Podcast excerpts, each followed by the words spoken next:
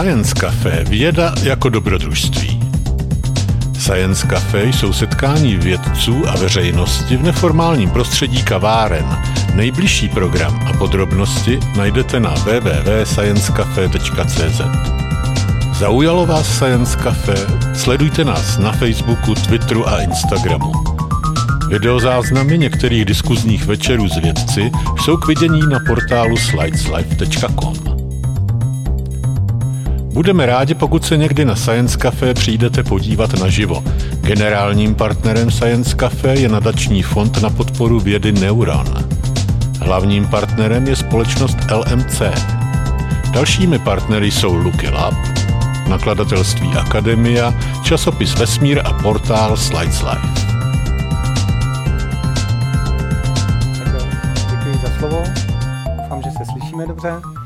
Tak uh, děkuji za uvítání. Já začnu takovým trošku neobvyklým úvodem, ale je to zcela taková novinka, bych řekl. Před pár dny jste mohli zahledět, uh, uvidět v Lidových novinách tuhle tu zprávu Organizace spojených národů, že lidstvo vyhubí milion druhů během několika desetiletí, což je taková zpráva, která možná ne každého eh, překvapí.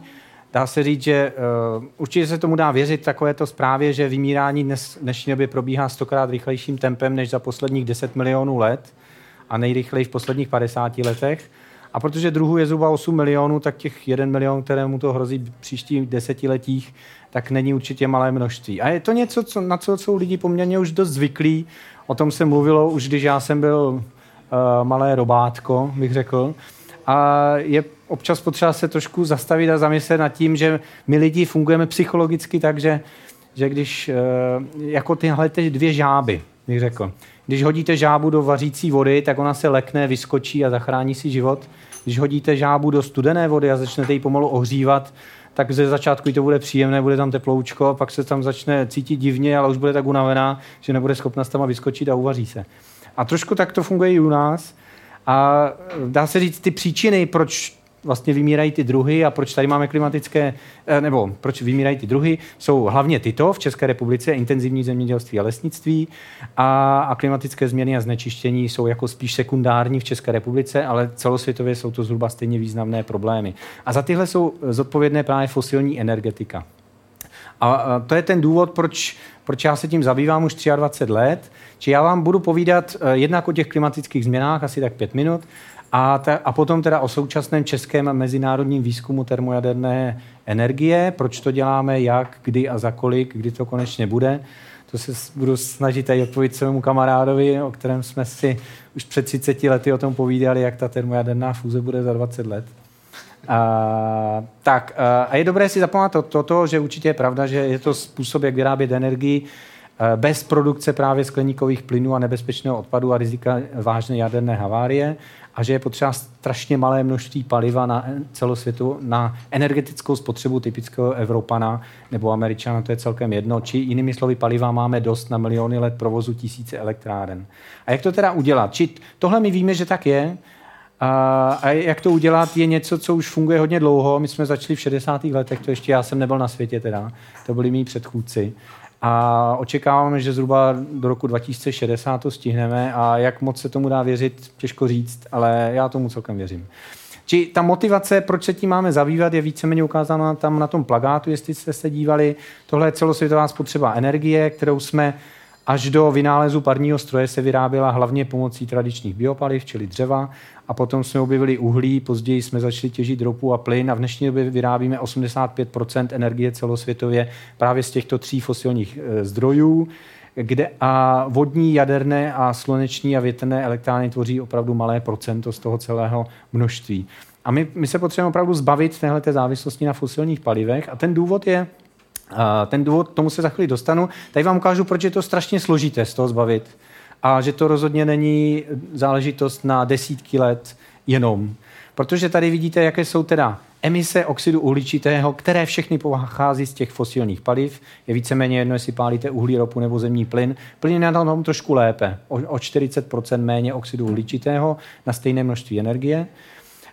Ale to není zase tak dramatický rozdíl, když se podíváte na tuhle ten graf, kde vidíte roční emise oxidu uhličitého na jednoho obyvatele a ten graf je logaritmický, to znamená, že tady máte desetinu tuny, jednu tunu, deset tun, tady nějakých 50 tun.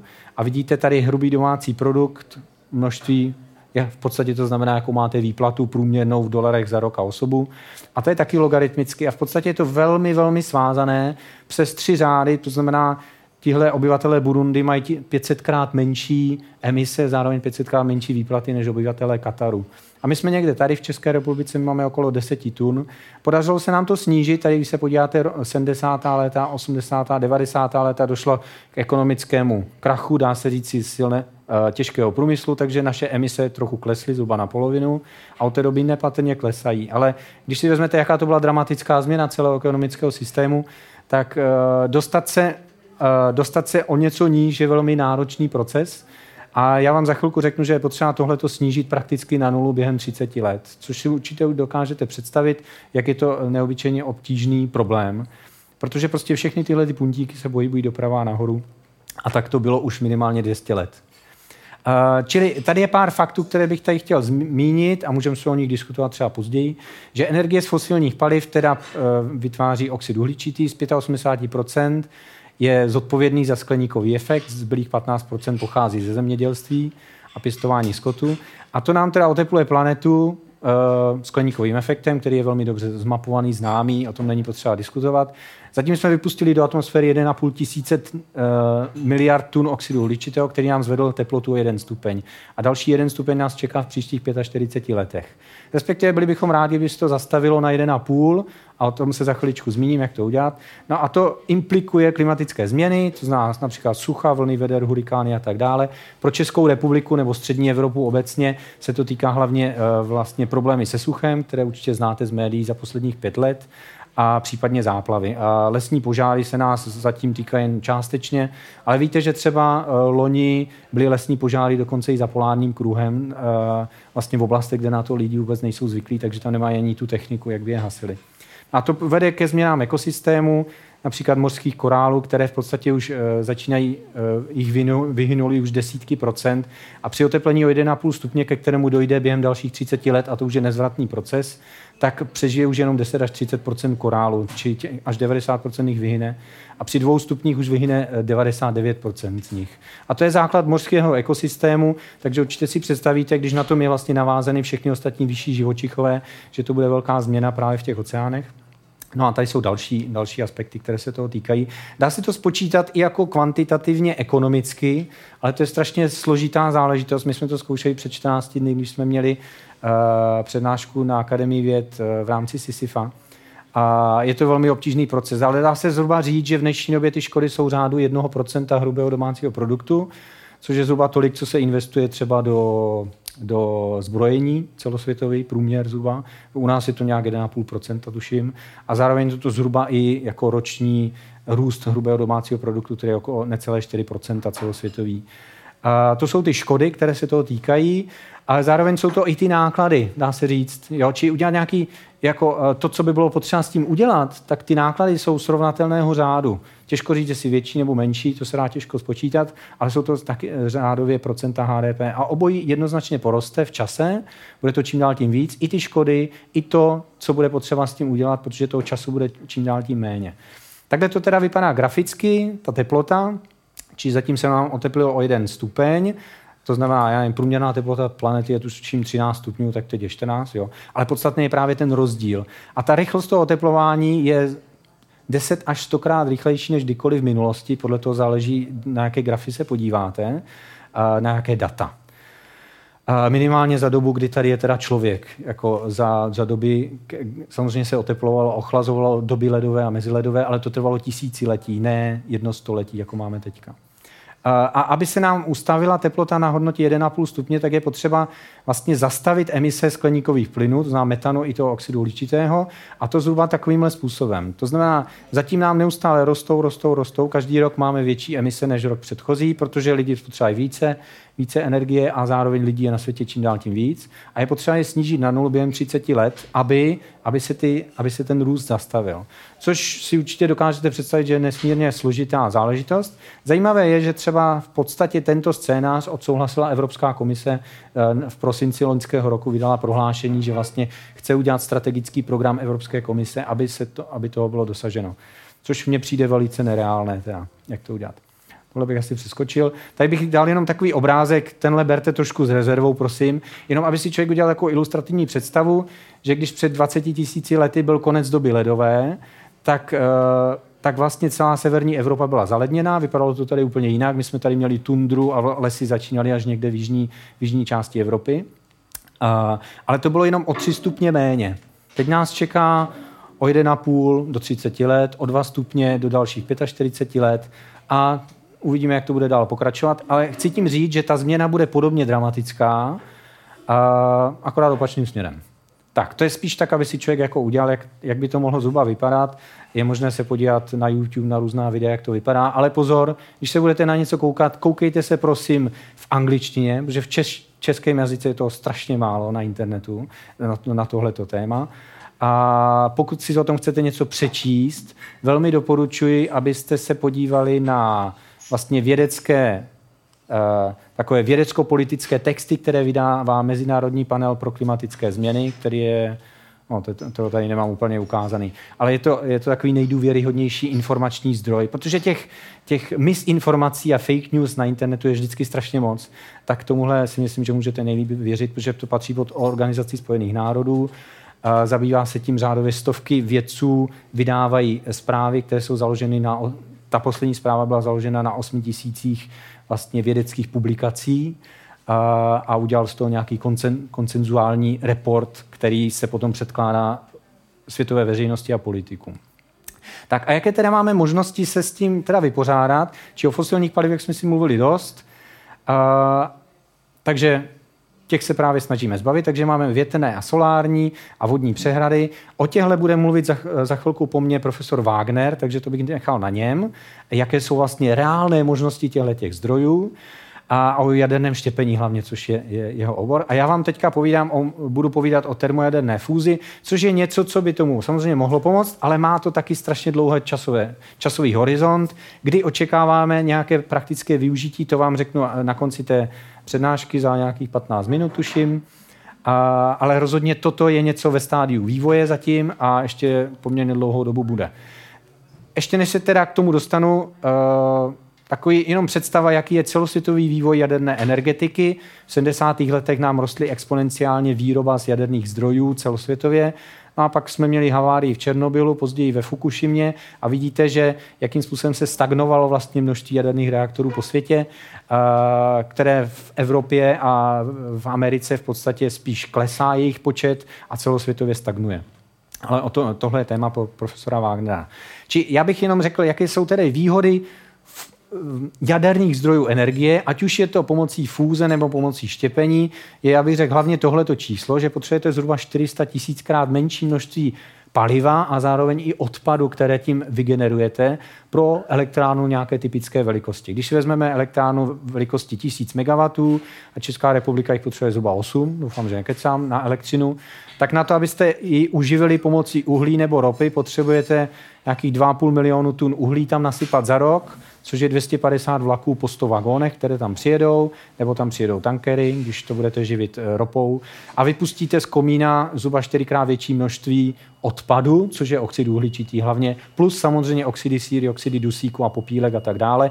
Ale těchto těch oxidů, těch se dá zbavit. To se třeba v České republice dělalo hodně v 90. letech, se ociřovaly komíny, ale toho oxidu určitě se nikdy nezbavíte. Respektive je, existuje jedna teoretická v podstatě možnost. Můžete ten oxid uhličitý zachytit, stlačit a pumpovat ho pod zem, říká se tomu geologické ukládání uhlíku. A to je technologie, která do jisté míry na světě už existuje. Je potřeba i zvýšit jejich kapacitu zhruba 10 tisíckrát, aby jsme byli schopni vlastně snížit ty emise na, na ty požadované hodnoty. Takže ano, člověk si to může představit, ale je to technologie na podobném úrovni vývoje, jako právě ta naše termojaderná fúze. A, a já bych řekl, na to, aby jsme dosáhli tohoto cíle, je potřeba využít všechny možné technologie, které na světě vůbec existují a ještě i ty, které ještě neexistují. Protože jinak to není možné splnit. Jo? To je takový můj pocit z toho. A, tak, no a když budete to tež provádět pomocí štěpení, to množství do materiálu je teda téměř milionkrát menší. A ať už použijete uran, tóriový cyklus a tak dále, co, což bude téma příští přednášky, anebo pomocí fúzní jaderné elektrárny, o které teďka budu mluvit, která potřebuje deuterium a tritium, respektive deuterium a litium, což jsou prvky, které jsou všude na Zemi. Je to palivo, které potřebujeme pro termojaderné slučování, je všudy přítomné na Zemi, na miliony let provozu takovýchhle elektráren. A to znamená, že se zbavíte třeba geopolitických problémů, protože na to potřebujete v podstatě dešťovou vodu a minerály, které jsou běžně v zemi dostupné. Nebo můžete filtrovat mořskou vodu, to už je celkem jedno. A v reaktoru, o kterém za chviličku vám ukážu, jak ten reaktor vlastně vypadá, budeme mít paliva, které je 100 tisíckrát menší množství, nežli v případě štěpné jaderné elektrárny. Lidé se často bojí jaderných elektráren právě proto, když tam přijde terorista, když na to spadne letadlo, nebo když tam nějaký blbý Rus udělá chybu, tak uh, se může principu nebezpečný odpad uvolnit do životního prostředí. V případě fúzního jaderného reaktoru to není možné, protože to paliva je tam řádově gramy, ne desítky tun toho materiálu. Odpad, který by z toho vznikal, v principu e, není nebezpečný, nebo minimálně se nemůže uvolnit do životního prostředí. Bude tam vznikat jakýsi odpad z radioaktivity konstrukčních materiálů toho reaktoru, což budou řádově desítky tisíc tun ocely, ale ta ocel se vám nemůže vypařit do vzduchu, nemůže se vám rozpustit ve vodě. Je to něco, že i kdyby tam spadlo to letadlo, tak vám to maximálně nějak pokroutí a zůstane to na místě a když tam nikoho nepustíte, tak se nikomu nic nestane dá se tak říct. A na tomto grafu je ukázané, jakým způsobem klesá radioaktivita tak konstrukčních materiálů takového reaktoru. Tady máte čas v letech, a ta modrá křivka vám ukazuje, jak klesá 10krát, 100krát, 1000krát, 10 tisíckrát během, řekněme, 70 let.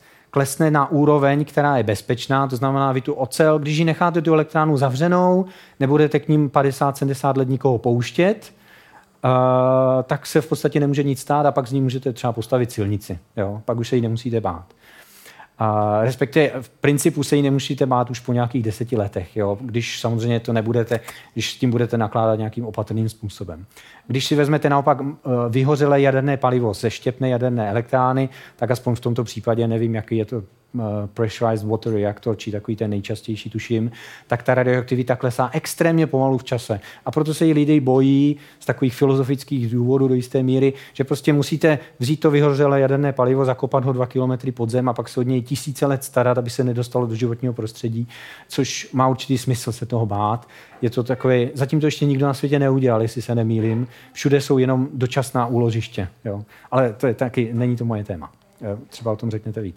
Tak a teď vám teda řeknu, jak to vlastně udělat, jak to po technicko-fyzikální vědecké stránce udělat, jak získat takovou nevyčerpatelnou energii. Tak eh, zaprvé je potřeba se nějak inspirovat, tak se podívat na slunce, říct si, že slunce je obrovská plazmová koule, když se na ní budete večer dívat romanticky při západu sluníčka, tak to řeknete své přítelkyni, ale bude nadšená, že je to koule, kde je na povrchu 6000 stupňů Celsia a uvnitř probíhá termojaderná reakce někde úplně v centru, toho jádra, protože tam je teplota o dost vyšší, okolo 15 milionů stupňů, a je tam materiál nahuštěný, 130 tun na metr krychlový, čili je to stokrát hustší než voda, ten materiál, ale vyrábí strašně, strašně málo energie. Podívejte se, 30 W na 1 metr krychlový slunečního plazmatu, které je v centru, vyrobí jenom blbých 30 W. To já vyrobím víc, jo. já mám nějakých 100 W, když tady jen tak sedím a koukám.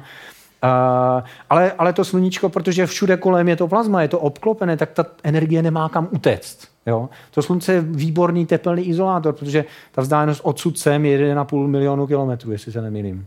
Jo? Takže ta fúze probíhá jenom sem, tohle je výborný tepelný izolátor a musí se nažavit na takovou obrovskou teplotu, aby z toho malého povrchu vůči tomu obrovskému objemu, aby tu energii vyzářilo do vesmíru. My to musíme udělat mnohem líp na, na Zemi. My používáme ty samé reakce, proto tomu říkáme termojaderná fúze. Jo, mimochodem, to je zdrojem energie všech hvězd ve vesmíru, aspoň si to myslíme. Jo. Respektive myslí si to všichni astrofyzikové, že tenhle proces probíhá ve všech hvězdách ve vesmíru, nejenom v našem slunci. No a jak se to dá udělat? To vlastně na to bylo, to, to už zjistil pan Arthur Eddington, ten, příští rok to už bude 100 let, kdy na to přišel, že je to pomocí jaderného slučování vodíku, eh, lehký jader vodíku a díky tomu taky sluníčko svítí už 4,5 miliard let, protože prostě toho materiálu je tam hrozně moc a spaluje extrémně neefektivně, jak tady píšu. Jo. Každou sekundu on ztratí 4 miliony tun Jo? Toho vodíku se přemění na energii, no ale to slunce váží strašně moc, já teď nevím z hlavy kolik, takže mu to vystačí na miliardy let.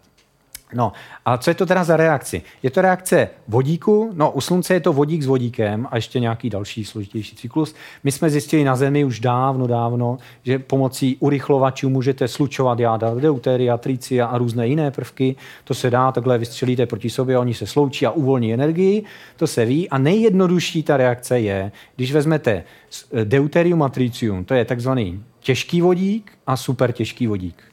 To znamená, oproti normálnímu vodíku, který znáte z vody, eh, tady obíhá elektron a jeden proton, tak v tom jádru je ještě jeden neutron navíc. To je ten deuterium, těžký vodík a super těžký má dva neutrony.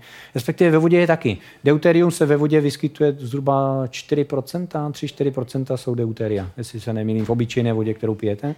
Ale tricium tam není vůbec. A to je trošku problém, protože na Zemi se tricium vůbec nevyskytuje, takže je potřeba ho nějak vyrábět. My ho zatím vyrábějeme ve štěpných jaderných reaktorech typu Kandu, které jsou třeba v Kanadě. Uh, ale samozřejmě v tom reaktoru to budeme potřebovat udělat. Co? kosmickým zářením. Kosmickým zářením. Jo, ale strašně málo, že jo, strašně, strašně málo. Jo, klidně mi do toho skákej. Uh, tak, uh, my ho tam budeme vyrábět, já se za chvilku dostanu k tomu, jak vlastně to palivo teda vyrábět. Není to zas tak složité, jo. ale je to jeden z klíčových problémů. Tak, aby se tyhle dvě jádra vlastně sloučila, protože určitě znáte ze základního kurzu jaderné fyziky na základní škole, že když si vezmete dva, dva náboje a oba jsou kladně nabité, to znamená jádro atomu, obě jsou kladně nabité, je tam ten proton a neutrony jsou neutrální, tak se odpuzují. Oni prostě se nechcou sloučit. Vy musíte vystřelit proti sobě dostatečně vysokou energií, aby překonali odpudivou potenciální bariéru, tu elektrostatické odpuzování, a teprve, když se k sobě přiblíží tak, že se v podstatě dotknou, to znamená vzdálenost 10 na minus 15 metrů, tak ty dvě jádra se vlastně dotknou a začne tam fungovat takzvaná silná jaderná interakce, která je sloučí a uvolní obrovskou energii. A to je o, o tu nám jde. Ten, ta energie je v tomhle případě, kolik to je, 11, 11 mega elektronvoltů, milionů elektronvoltů. Tak a to teda, to můžete udělat na urychlovači, budou takhle lítat proti sobě protony a občas se srazí a sloučí a to se ví, jak funguje, ví se, jaká je pravděpodobnost, že k tomu dojde a to se ví už půl století, nebo možná i déle. Ale v urychlovači je to strašně neefektivní proces. My, eh, tam se jich urychluje řádově tisíce nebo tak něco těch částic na vysoké energie. My to potřebujeme jich urychlovat 10 na 20, či jednička zatím 20 nul aby se sráželi dostatečně efektivně a byl z toho nějaký zdroj, který je rozumný. Takže my v podstatě se snažíme v podstatě udělat jakýsi urychlovač, ale trošku efektivnějším způsobem na o dost menší energie, než se třeba dělá v CERNu nebo v jaderných eh, zařízeních. Kolik máme ještě času? E, 40 minut, super. Tak, e, takže, když je chcete takhle urychlovat proti sobě, urychlovačem to teda není vončo, ale dá se to udělat pomocí toho, že vezmete materiál, což bude vodík a tam něch, tam je těch atomů, těch atomových jader strašně moc a zahřejete na vysokou teplotu. Takže oni se tam náhodně lítají kolem sebe. Vysoká teplota znamená vysoká energie, vysoká rychlost. A, no a za těchto těch podmínek dostanete takzvané plazma. Jo, ta teplota, která odpovídá tomu, aby překonali tu odpodivou sílu, ta je 150 milionů stupňů. To právě spočítal tady tenhle ten pán, já to tady nepíšu, protože to je moc složité. Takže vy potřebujete zahřát vodík na teplotu okolo 150 milionů stupňů, aby k těm reakcím docházelo. To je v podstatě zápalná teplota. No a tady se dostáváme k pojmu teda plazmatu, to je čtvrté skupenství hmoty, vy znáte, že když mám pevný materiál, třeba tohleto, nebo i moje ruka, tak je pevná, to znamená, že atomy, jejich vzdálenost mezi nimi se nějak nemění, to je konstantní, čím mají pevnou strukturu, mají konstantní objem, tvar i strukturu. Když ji trošku zahřejete, když tohle zahřeju, tak mi to tady steče a získám kapalinu, když to zahřeju ještě víc, tak se mi to vypaří a získám plyn. Když to zahřeju ještě víc, tak ztratím i objem, i, i vlastně e, tvar, Jo, tady jsem ztratil tvar, když je to tekuté, ztratím objem a když to zahřeju ještě víc, tak se mi to rozpadne, elektrony tam volně lítají kolem atomových jader a tomu se říká plazma. A vy plazma určitě znáte, jo, a k tomu dochází při teplotách nad 10 000 stupňů typicky, ale není to tak úplně snadné, jaká teplota to je. To je ukázané v tomhle grafu. Tady mám teplotu v kelvinech nebo ve stupních Celsia, si můžete představit, a tady hustotu částic. My, jak tady sedíme a koukáme, tak jsme někde tady, to znamená hustotu 10 na 27, jednička zatím 27 nul, částic v jednom metru krychlovém a teplotu okolo 300 Kelvinů, či 20 stupňů Celsia. A když se zahřeje látka nebo naopak ochladí, tak se dostane do plazmatického stavu, čili v téhle oblasti. Každý z nás si to jednou prožije, možná víte, že se tomu říká jak? Říká se tomu kremace. Jo?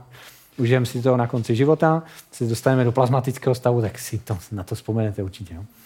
Uh, tak, no a vy plazma teda znáte, když nebudeme tady zmiňovat tyhle morbidní záležitosti, třeba blesk. Blesk je takový typický příklad plazmatu, který má hustotu mnohem menší než hustota vzduchu, protože jenom malé množství těch částeček v tom bleskovém kanálu jsou zionizované a chovají se jako plazma. Ten zbytek je v podstatě horký plyn. Ale to, co svítí, to je plazma.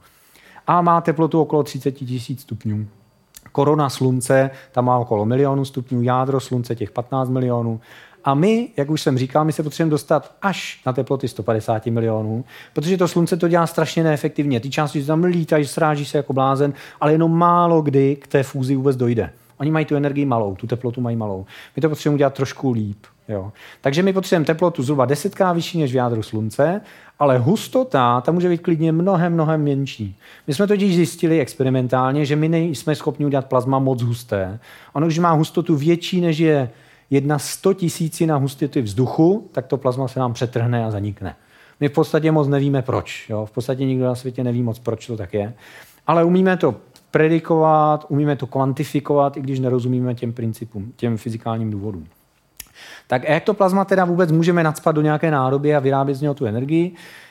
Ono, když to plazma je nabité, jsou tam ty elektrony, ty tam lítají volně kolem dokola, tak na ně můžete působit magnetickým polem. Když si vezmete cívku, Helmholtzovu cívku, tady jsou magnetické siločáry, tak to plazma se vám bude držet tady někde uprostřed a bude se troš, špatně se bude pohybovat nahoru a dolů i do strany.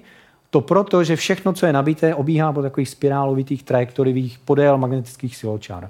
Ale bohužel ten, tenhle způsob není úplně ideální, protože v tomhle směru to plazma může celkem snadno utéct, jak tady sami vidíte. No takže už v roce 1957 přišli tehdejší sovětští fyzikové na to, že když vezmete těchhle cívek hodně, takhle zakřívíte kolem dokola, udělat takovou pneumatiku, vezmete jich spoustu, těch cívek, tak dostanete toto. To jsou tyhle ty cívky, tyhle ty modré, takhle to zakřívíte takže tady ty siločáry magnetického pole jsou takhle nekonečně dlouhé v tomhle směru, takže plazma tam může volně pohybovat se v tomhle směru, ale nemůže ani nahoru, ani do strany, protože běhá po těch spirálovitých trajektoriích. A tomu se říká tokamak. Toroidální kamera i magnetní katušky. A, a to je princip, který je zatím furt nepřekonaný. A, ještě jeden, který je velmi podobný, jmenuje se Stellarator. A já vám ukážu jeden obrázek toho. Možná nás jednou předčí ten Stellarator, možná, že ne. A, takový, a v podstatě nejstarší tokamak na světě, který byl vůbec postavený a postavil jeden z těchto pánů, Arcimovič a tam, eh, v Moskvě v roce 60 ho postavili, tak ten byl převezený do Prahy v roce 74. Ještě já jsem na něm dělal svoji diplomovou práci před 23 lety, jo, fajn, pět minut. A funguje tady na ČVUT uh, u židovského hřbitova a jmenuje se Golem. Jo, tady máte sošku Golema, aby to dobře fungovalo, tak je potřeba tam zapálit ohýnek jako to plazma a a, a, a ještě se pomodlit. Jako jo, tak. Tady vidíte plazmatický výboj uvnitř v tom vakuovém okénku. A funguje to jako perfektní laboratoř pro studenty ČVUT. Velmi doporučuji. No a my jsme před uh, deseti lety, vlastně teď už je to 11, 12 let, jsme vlastně tohle zařízení, které bylo v Moskvě u nás v laboratoři, já jsem na tom dělal diplomku, jsme převezli na ČVUT a převzali jsme z Británie mnohem modernější tokama, který je, má desetkrát větší objem, desetkrát vyšší teploty jsme schopni dosahovat po zhruba desetkrát delší dobu. Či tři desetiny sekundy, eh, tisíc litrů plazmatu, Uh, držíme to magnetickým polem 1 tesa a dosahujeme 10 až, až 18 milionů stupňů Celsia. 18 milionů to už je víc než v tom jádru slunce, ale naše hustota není moc velká a taky doba udržení té energie hlavně není dostatečně velká. My potřebujeme udělat něco většího a zhruba desetkrát většího. Ale když si představíte, že něco je desetkrát většího, tak to bude stát zhruba tisíckrát tolik. Takže to my tady v Praze, v Praze neplánujeme, ale my se tady zabýváme, teď se dostávám už trošku k fyzice, čím se, my se zabýváme interakcí toho plazmatu s povrchem. Tady vidíte to plazma, to, co je nejteplejší, tak, tak není vidět, protože tam nejsou žádné atomy, které by mohly svítit ve viditelném oboru. Vidíte jenom to, co je relativně chladné, co má teplotu pod řádově několik set tisíc stupňů, tak to už je vidět. Ten zbytek vidět není okem teda, nebo kamerou. My to vidíme v rengenovém záření. Či takový, ale tohle je zhruba v životní velikosti, jo? tak můžete představit jeden metr krychlový, tak, takže to máme v Praze na Ládví, to je, kdybyste se chtěli k nám podívat. Největší tokamak světa je pětkrát větší než ten, co jsem vám ukázal, než co máme tady v Praze a je ve Velké Británii, je to společný evropský torus, princip je úplně stejný, má tady ještě navíc eh, transformátory, které se ukázaly později, že jsou zbytečné, to jsou ty velké červené eh, bloky tady, tyhle ty, uh, jsou v podstatě zbytečné. A je to zařízení, které se postavilo v době, kdy já jsem se narodil. Jo. Či dneska už je to opravdu dědeček, teda já ještě nejsem dědeček, ale už v podstatě dosluhuje. No, budu třeba za 10 let dědeček. Uh, teďka v podstatě dosluhuje. Uh, tak, takhle vypadá to plazma uvnitř toho tokamaku Jet. Uh, tady ho vidíte. Těm se podařilo, jo, na tomhle tokamaku se podařilo v roce 97 dosáhnout termojaderné fúze v řádu 15 MW po dobu 3-4 sekund, tuším jo, třech, čtyřech sekund. Takže to byla taková demonstrace toho, že to funguje, že je možné tímhle opravdu tu energii vyrábět, ale ještě k elektrárně to má ještě furt daleko. Ale víme, že to principiálně funguje a tak dále. Takhle to vypadá v Číně, tam je jeden z nejmodernějších tokamaků na světě, dnešní době v Číně, protože je plně supravodivý a tenhle ten v Koreji taky. Ten spustili před deseti lety. A dnešní době už je lepší, má lepší parametry než ten, než ten evropský.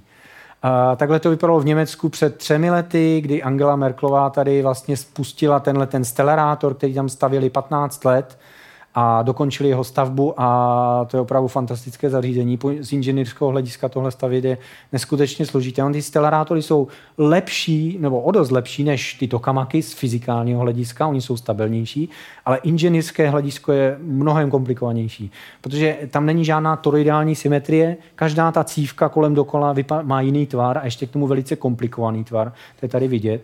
Dokonce ta firma, která to stavila, tak zkrachovala, která stavila, oni musí být navíc supravodivé s přesností na submilimetrové velikosti a ještě tak se musí vlastně usadit do té komory. Je to strašně složité zařízení. Ale už teda dva roky fungují. Jo. Tak a nej, e, vlastně takový vlajková loď, která je ve světě, je Tokamak ITER, či to je ten náš kompas v Praze, to je ten jet ve stejné velikosti a to je ten, co se teďka staví v Jižní Francii.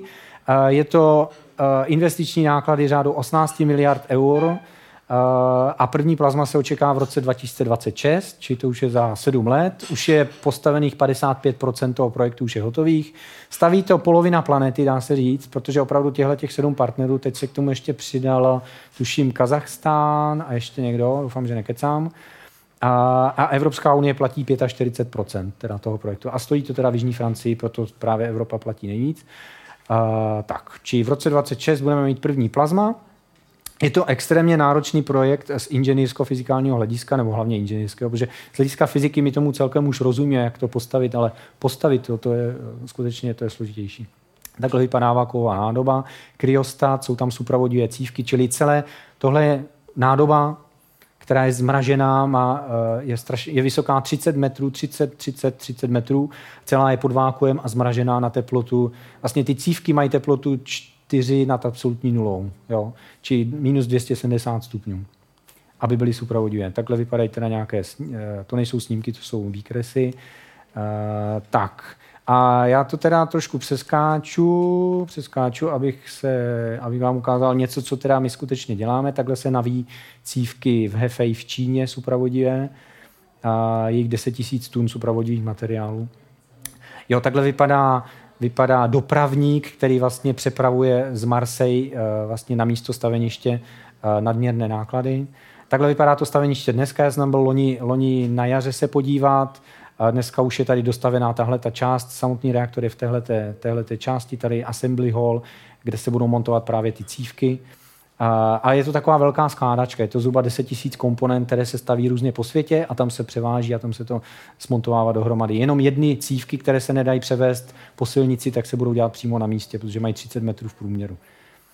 Tak, uh, takhle to vypadá uvnitř teda biologického stínění. V tomhle místě se teda teď začíná stavět ten reaktor, vakuová nádoba. Tak, uh, princip vlastně, nebo jak z toho získat energii, o, tom si budeme dál povídat. Uh, jo, já bych ještě, si můžu ještě pár minut uh, si ukrást, tak bych ukázal takový, jakým způsobem pokračujeme ve světě v tom výkonu. Uh, v 60. letech uh, je, je takový jeden parametr, který vlastně nám charakterizuje, jak blízko jsme k tomu termojadernému slučování, a to je takzvaný trojný součin. a my víme už od 50. let, že se potřebujeme dostat na tohleto číslo a v té době jsme byli tady. Čili potřebovali jsme vlastně zvýšit vlastně ten výkon vlastně 100 tisíckrát. Akorát v té době se to úplně tomu nerozumělo, nevědělo se, jak je plazma turbulentní, jak se chová, jak se interaguje se stěnou. A to je třeba to, co my tady zkoumáme právě v Praze. Jo? Na to my se opravdu soustředíme asi nejvíc. A my teď máme takovou novinku, že my jsme teda převzali ten tokamak Castor z Ruska, který byl ještě hluboko pod osou se svými parametry. Uh, převzali jsme tisíckrát výkonnější pokud se to tak dá nazvat, ten z Velké Británie, který funguje až do dnešní doby, ale příští rok ho zavřeme a dneska už máme design hotový a začínáme stavět nový Tokama Compass Upgrade, který bude mít eh, vlastně 10 tisíckrát větší výkon, eh, což je teda ještě furt málo, 1 kW. Jo. Ale nám o ten výkon nejde, nám jde o to, že vlastně to plazma pak je velmi relevantní. To, co se dotýká stěny, tak je velmi relevantní z hlediska vlastně eh, toho budoucího tokamaku, já se k tomu tady trošku proklikám. Já se tady k tomu trošku proklikám. Jo. Uh, uh, že vlastně to, co my jsme schopni zkoumat, protože ten reaktor je malý, tak to centrální plazma není zas tak super, ale to, co se dotýká z té stěny, je v podstatě stejné na různých tokovacích světa. Je jedno, jak je velký, jak má velký výkon. A to je to, čím se my zabýváme. My jsme třeba právě změnili tady dlaždice toho tepelného štítu toho reaktoru ITER, a vlastně jejich tvar nebyl optimální. Víme, že by se rozstavil, kdyby ho postavili skutečně tak, jak to bylo původně v plánu. A, a my jsme pomocí naší experimentu, který trval asi 4, 4 roky, a, tak jsme byli schopni to změnit a optimalizovat, aby jsme ušetřili 350 milionů eur za stavbu nové stěny, kdyby jsme v roce 2030 zjistili, že se to rozstaví, což by k tomu došlo, kdyby jsme ten design nezměnili. A, tak. A tady jenom teda, to už je posl, předposlední slide, obrázek toho nového reaktoru, který teďka začínáme stavět. Máme na to operační programy vědy, výzkumu a inovace. A ve dvou aspektech tento kamak bude nejlepší na světě, a to, co se týče magnetického pole, bude nejsilnější na světě, a taky z hlediska právě té tepelné zátěže, která bude stejná jako v budoucí elektrárně. Ta bude stejná.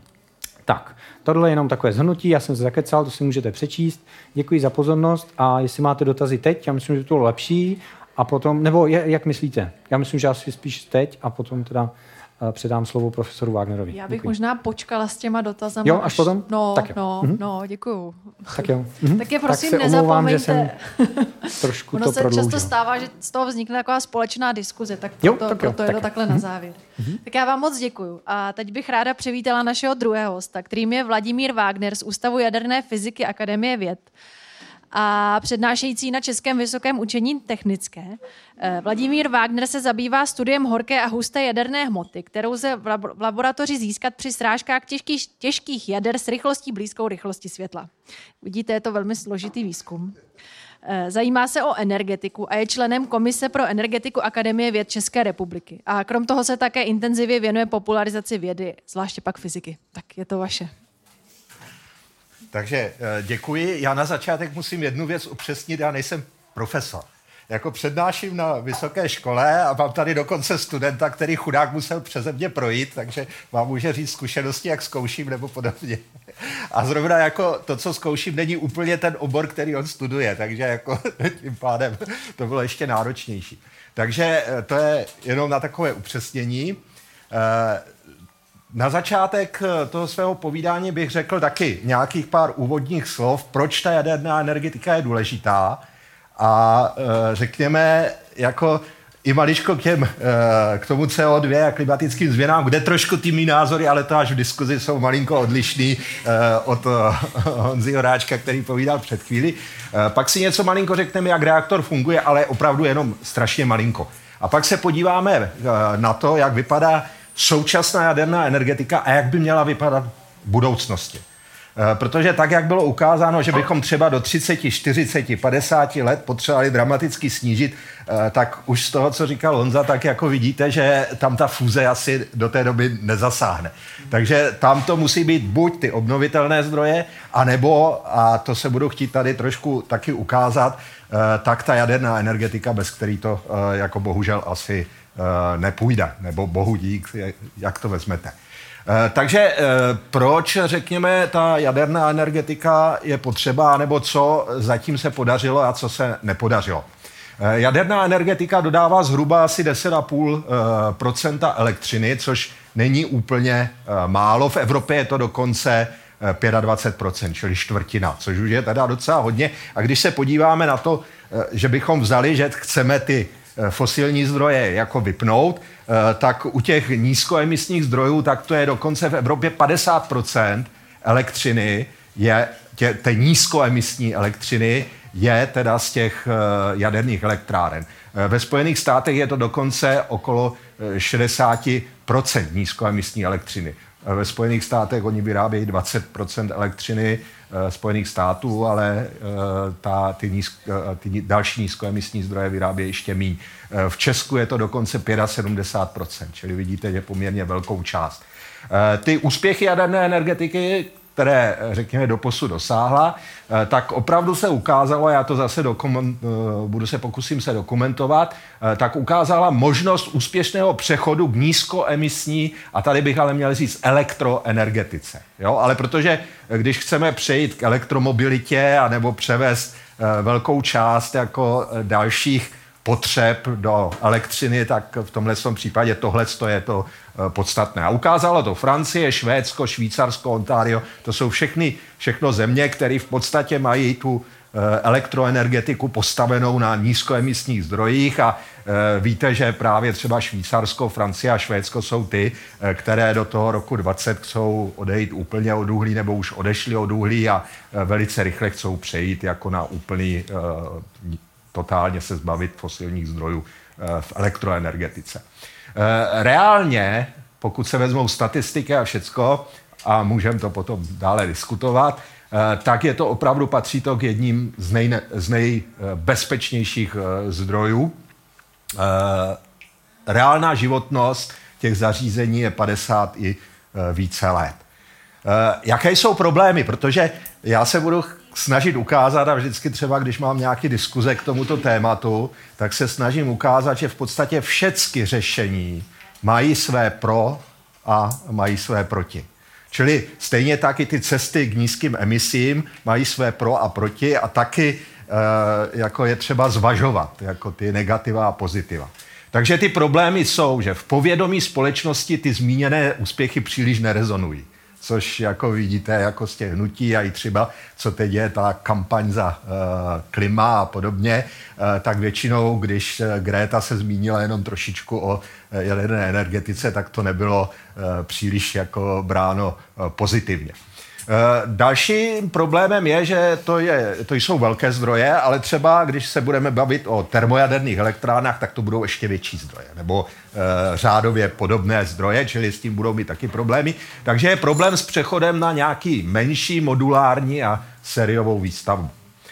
E, vysoké počáteční investiční náklady, ale o ekonomice se můžeme bavit až v diskuzi, ale tohle je taky to je ten jeden z kruciálních problémů.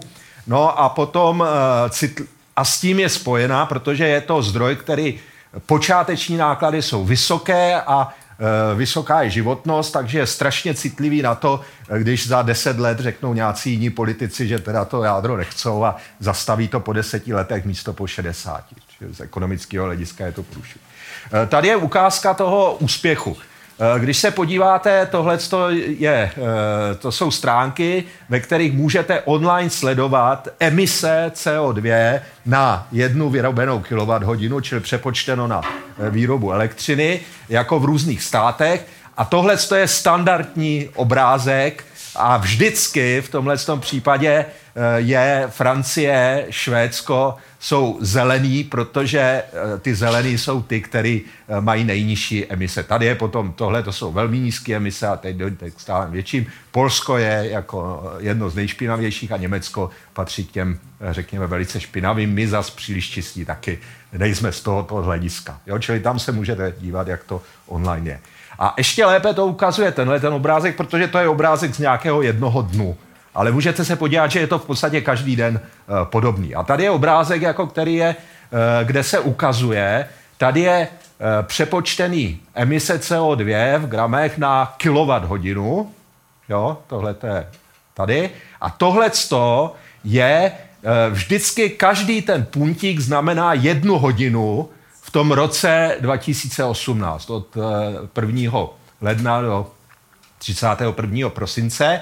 A vždycky je to ukázáno, eh, jako kolik eh, megawatů, megawatt hodin se vyrobilo v té hodině, čili prů, jaký byl průměrný výkon, který byl potřeba a jaký byly emise přepočítány na vyrobenou kilowatt hodinu.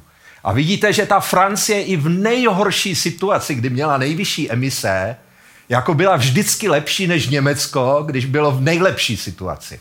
Jo, čili tady je to totálně oddělený a tohle je totálně dole a Němci mají většinou 6x, 7x až 10x větší, větší emise CO2. Podobně je na tom Švédsko a potom Norsko, ale u toho je to ta voda. Oni jsou v podstatě jedou na vodu. Jo? A e, Německo, e, Polsko, čili státy, které jsou vyloženě bez jádra, e, tak jsou na tom poměrně hodně špatně. E, ty emise škodlivin tady už rozebíral eh, Honza, takže to, k tomu se moc vracet nebude. Eh, v každém případě, ať si o tom myslíme cokoliv a myslíme si cokoliv o tom, jestli ty klimatické změny budou i bez toho, že ty emise budou nebo podobně, tak vždycky je rozumný jako ty emise snižovat. Tady Honza říkal, že bych měl říct něco o tom, jak je to s těmi obnovitelnými zdroji a jejich možnostmi.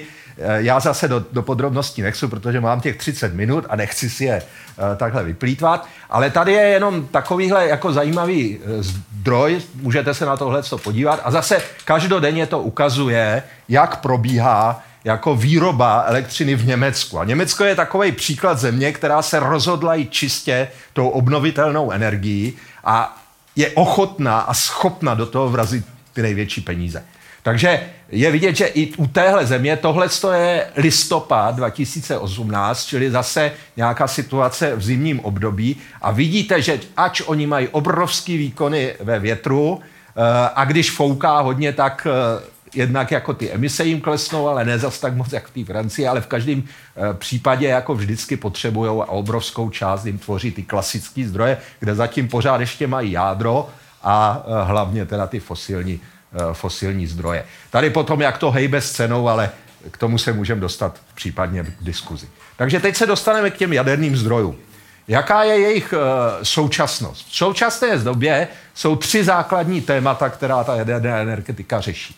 A to je jednak přechod k reaktorům třetí generace, a potom se hledá možnost a v podstatě zavedení malých modulárních reaktorů, to je to vyřešení toho problému s tou modularitou a seriovostí. A e, potom jako se je snaha vyvinout reaktory čtvrté generace. E, ten instalovaný celkový výkon je zhruba 390 e, gigawatů, to je začátek roku 2018. Renesance těch, toho, té jaderné energetiky, dá se říct, probíhá v Číně a řekněme trochu i v Rusku a podobně. V Evropě a ve Spojených státech, jak už bylo zmíněno, je teda stagnace. Jak fungují eh, jaderní reaktory? Já to velice jenom eh, zkráceně.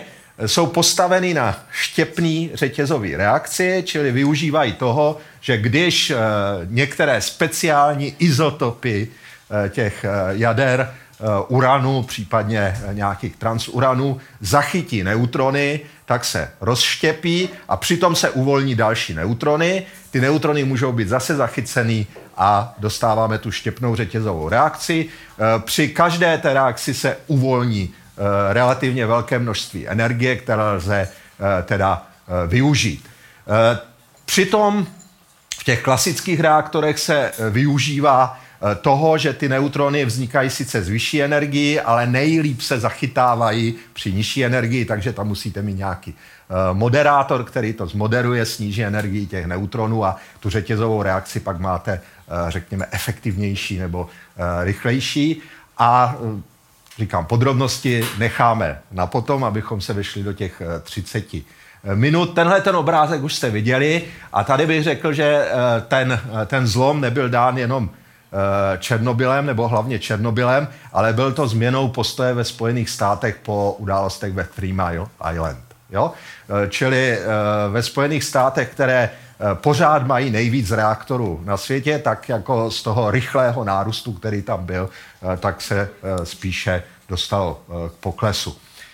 Ten podíl jádra, jak už jsem říkal, je zhruba 10,3% a vyrobili teda celkově teda okolo 2,5 tisíce terawatt, terawatt hodin.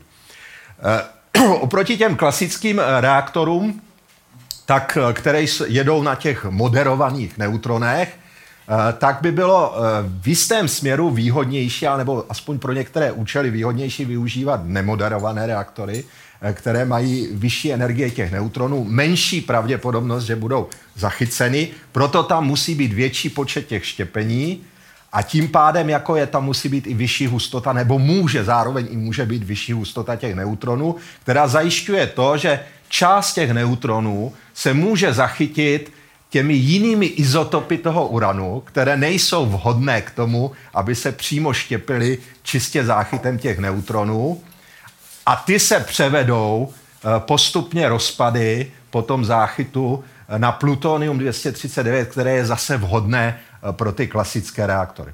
Toho uranu 238 je 99,3%, toho uranu 235, který je možný použ- se využívat jako palivo přímo v tom klasickém reaktoru, tak je jenom 0,7%. Takže je vidět, že když bychom využívali ty rychlé reaktory, které umožňují přeměňovat i ten uran 238 na to vhodné palivo, eh, tak by to bylo extrémní zvýšení, vlastně stonásobné zvýšení eh, množství toho paliva, které můžeme využívat. Takže když se říká něco o tom, že ty současné známé zásoby uranu těžitelné Eh, tak zajistí, řekněme, na stovku let, jako ty klasické reaktory, tak najednou jako by to bylo stokrát víc a už to je na tisíciletí.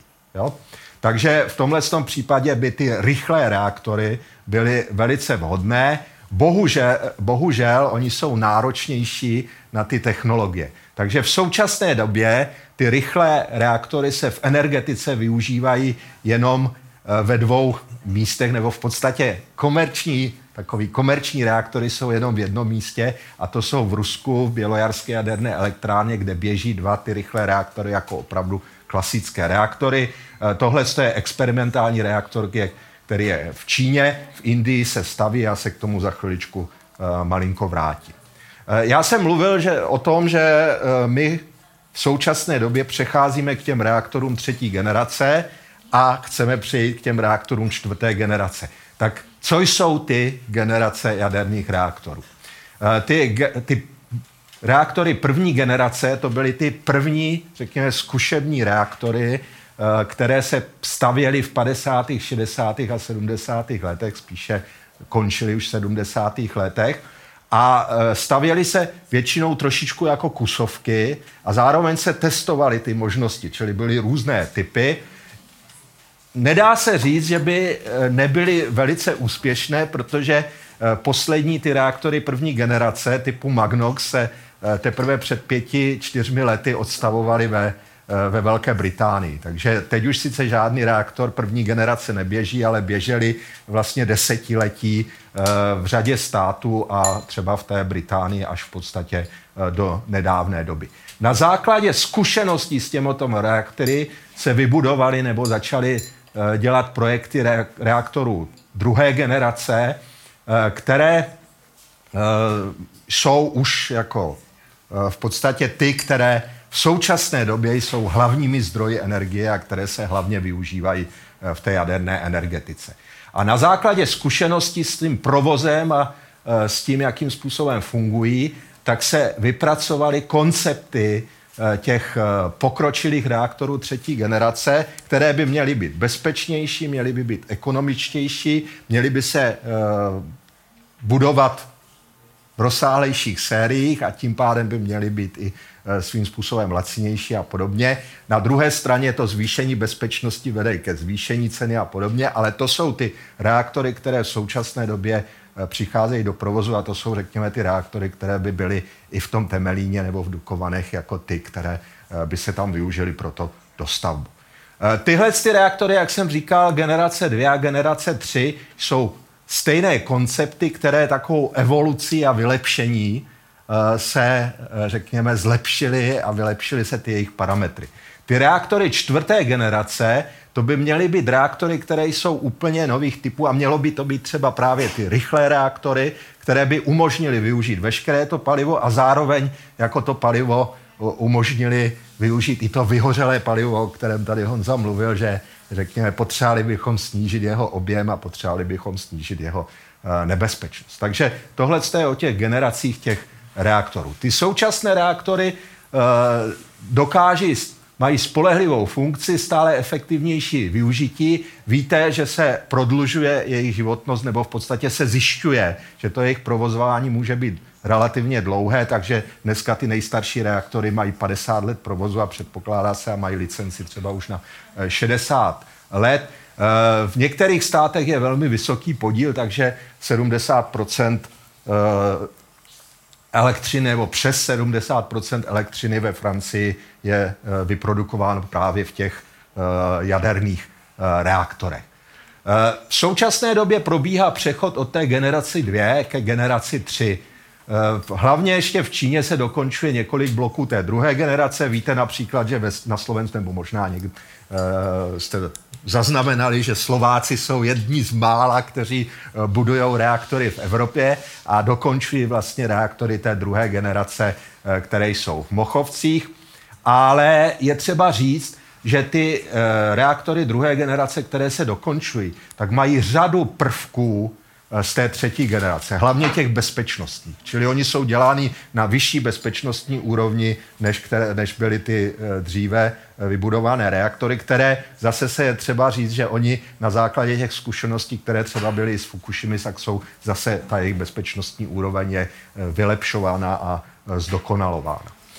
No a dostáváme se k těm reaktorům třetí a tři plus generace. Ty by měly být zvýš, měli by mít vyšší bezpečnost, čili odelnější tu obálku, která chrání, čili ten containment, který chrání třeba i před tím dopadem letadla a podobně, jak bylo zmíněno. E, velká část těch prvků, které zajišťují to chlazení, tak musí být pasivní. E, existuje tam bazén a chlazení containmentu a řada dalších prvků, o kterých se můžeme v diskuzi e, blíže dostat. Měly by se dělat modulárně a vlastně ve větších sériích, což zajišťuje to, Eh, že by to celkově mělo být efektivnější a levnější, což zatím ještě nemohlo být ověřený, protože ty velké série se zatím nedělají. Jsou, já za chvilku řeknu, kde se staví a kolik se jich staví. A uh, jestli je ten provoz ekonomičtější, to taky musí prokázat při tom provozování. Uh, ty první reaktory jsou zatím jenom krátce v provozu, několik let, takže tím pádem to ještě, jak říkám, není ověřeno. Životnost by měla přesahovat 60 let, čili ta řekněme, eh, garantovaná doba provozu by měla být 60 let, případně by se to dalo i eh, prodloužit. Měli by využívat eh, palivo typu MOX, čili mělo by se tam využívat i to plutonium, které se produkuje jako při té normálním provozu jako toho reaktoru nebo případně potom v těch rychlých reaktorech a měli by taky umožňovat to, že eh, by měly být regulovatelné a že by měly měnit výkon podle toho, jaká je potřeba, čili by měly přispívat k regulaci sítě, což třeba právě u té Francie je velice důležitý, když má těch 75% elektřiny z toho jádra. Eh, to zvýšení eh, bezpečnosti by mělo být poměrně dramatické, ale říkám, v diskuzi se můžeme dostat k podrobnostem. V roce 2018 tak nastal průlom v tom, protože se dostali do provozu hned několik těch typů reaktorů třetí generace a jednak ten francouzský EPR eh, v Číně, eh, potom eh, Rusové spustili svůj VVR 1200, což je reaktor třetí generace, který evoluci byl vyvinut z toho reaktoru, který máme v Temelíně. Eh, americký reaktor Westinghouse A5000 byl taky v Číně spuštěný na, eh, v Sanmenu a v Jižní, v Jižní Koreji byl spuštěn APR 1400, který se buduje taky eh, ve Spojených Arabských Emirátech, ale tam ještě spuštěn nebyl, to by mělo být v příštím, v příštím roce. Tady je přehled těch bloků, které jsou k dispozici. Říkám, to si můžeme nechat pro diskuzi. A e, teď se podíváme k té druhé věci. Já jsem říkal, je potřeba přejít k těm reaktorům e, třetí generace. To by měly být ty základní a ty hlavní, které by měly nést tu největší tíhu, řekněme, té nízkoemisní jaderné energetiky v té nejbližší době. Ale pokud chceme v budoucnosti tu jadernou energetiku zapojit ještě třeba do toho teplárenství nebo dostat i, i do menších vesnic, řekněme zase, eh, teď se to většinou do těch severomorských oblastí, kde jsou malé, eh, malé potřeby, tak je potřeba najít nějaké malé modulární reaktory. Ale teď malé je ve stylu, že to je desítky až stovky megawatt, jo? čili to není úplně, úplně malinký. Řešení je, že jednak by to umožňovalo postavit i velkou elektrárnu postupně a postavit pak i ten malý blok pro nějaký teplárenský účely. Možné varianty jsou různé, buď založené na, tém, na těch klasických reaktorech, nebo Eh, ty malé modulární reaktory čtvrté generace, ke který se za chvilku dostaneme k té čtvrté generaci. No a nebo by to byly eh, úplně jiný koncept, že by se nevyměňovalo palivo a v podstatě by fungovaly desítky let, řekněme 20-30 let a vždycky jako baterka by se to k nějakému městu přivezlo a pak by se to za 20 let eh, vyměnilo za jiný. Jo, čili fungovalo by to jako teplárna, by byla tak, že by se dovezla baterka a pak by se to vyměnilo zase a tohle. Eh, čili Zatím je to spíše exotika pro specifické účely, takže eh, třeba modulární reaktor bude spuštěn v tomto roce.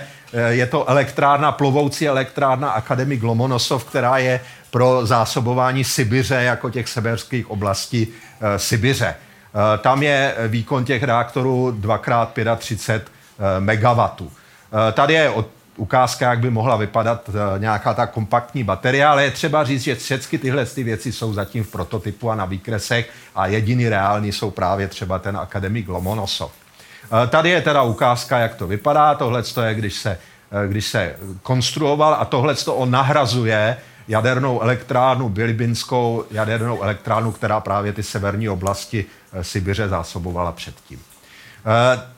Dokončovaný je uh, malý modulární reaktor toho už typu, řekněme trošku, který je k té čtvrté generaci, vysokoteplotní reaktor chlazený plynem a je to v Číně, takže ten by byl, měl být příští rok spuštěný, takže to bude taková zajímavá věc. A je teda několik konceptů, ve kterých se pracuje, na kterých se pracuje v různých státech, ale jsou to, jak říkám, zatím koncepty. Tohle to přeskáču, já jsem trošku naznačil, jak je to s tím palivem. Eh, když budeme využívat jenom ten uran 235, jako to využívají ty klasické eh, reaktory současné, tak to je řekněme na nějaké staletí. Pokud přejdeme k využití toho uranu 238, k těm rychlým reaktorům nebo dalším systémům pokročilým, tak se dostáváme na tisíciletí a v podstatě ztrácíme nějakou takovou to omezení. Je to už udržitelný zdroj na eh, velice dlouhou dobu. Eh, protože kromě toho uranu máme ještě thorium a toho už je teda ještě, ještě řádově, řádově víc. Eh, k tomu, aby se to dalo, čili využil se i ten veškerý urán a i to thorium, tak v tomhle tom případě potřebujeme ty reaktory čtvrté generace. Jo? Musíme je mít proto, abychom zvýšili efektivitu využití toho paliva. Další věc je, že tyhle ty dokážou to vyhořelé palivo znovu využít a dokážou spálit v něm ty transurany. A ty transurany, to jsou ty součásti, které v tom grafu, jak tam bylo, že to velice pomalu klesá, ta radioaktivita, tak to jsou ta, právě ta komponenta, eh, která tvoří tu dlouhou, eh, dlouhou dobu života toho vyhořelého paliva a zároveň to je nejvíc toho radiochemického výborně radiochemického hlediska, tak to je největší, největší část jako největší riziko. Takže pokud by se to podařilo stáhnout, tak by to bylo e, perfektní. A zvýšit teda efektivitu produkce elektřiny a tepla pro průmysl, protože tam jsou vysokoteplotní reaktory, které by to uměly. E, daleko nejdál jsou sodíkem chlazené reaktory. Já jsem říkal, že jako v Rusku pracuje ten BN800 a BN600, takže to je jeden z těchto z těch typů. Potom je tam řada reaktorů, eh, které by mohly, nebo řada konceptů, eh, které jsou chlazeny jinými kovy, třeba olovem. Ty se využívaly třeba na ponorkách, takže máme nějaký s tím zkušenosti, ale v energetice zatím žádný takový eh, není. Tady jsou některé další koncepty, zase se k tomu můžeme vrátit v diskuzi. Úložiště tady bylo trošičku zmíněno, zase bych se k tomu vrátil v případně eh, k diskuzi. Tady bych jenom trošku opravil. Ono už jedno úložiště je v podstatě téměř dokončené a od roku 24 dokonce bude moci přidýmat ten jaderný odpad. Je to teda ve Finsku, Onkalo. Uh, je třeba ale zmínit, že je postaveno právě jenom proto, aby ukázalo, že to jde protože v principu není potřeba, protože on ten, to vyhořelé palivo musí 40-50 let jako chladnout a teprve potom by se dávalo pod zem. A ještě by bylo vhodnější to využít jako, eh, jako eh, další eh, palivo ke všem těm věcem. Jinak ten odpad ještě takovou jako poznámečku, možná eh, tady jsem zaslechl, že jste diskutovali o kosmických výbojích a cestách do vesmíru, eh, tak jako ten jaderný odpad se dá, protože chybí plutonium 238, tak se dá z toho jaderného odpadu dostat jako eh, získat americium 241 a využít ho právě pro ty radionuklidové zdroje, třeba pro vesmírné. Ale to, když tak se k tomu vrátíme. A úplně na závěr, a to už přejdu i trošku k té fúzi a řekněme souvislost fúze a e, to, tak je, že někdy v budoucnu by se třeba dali využívat e, systémy, které by využívaly urychlovače, e, který urychlí protony na velmi vysoké energie, ty rychlosti světla budou mít, a narazí teda na jádro, těžké jádro, které roztříští. Přitom se vyprodukuje velké množství neutronů a ty neutrony to právě by produkovaly ty reakce, které by eh, štěpily ty transurany a v podstatě by to byl systém, který je podkritický, protože on má vnější zdroje. Ta řetězová reakce neprodukuje ty neutrony, které jsou potřeba pro udržení eh, toho cyklu těch řetězových reakcí, takže podkritický systém, ale zároveň by t- nebyl by citlivý na to, co se tam strčí, jaké palivo bude mít a dokázal by spálit teda to vyhořelé jaderné palivo, to, ty, ty transurany a podobně, využít jejich energii a zároveň jako ten, ten jaderný odpad jako v podstatě zlikvidovat do značné e, míry. E, dostáváme se ještě úplně na závěr.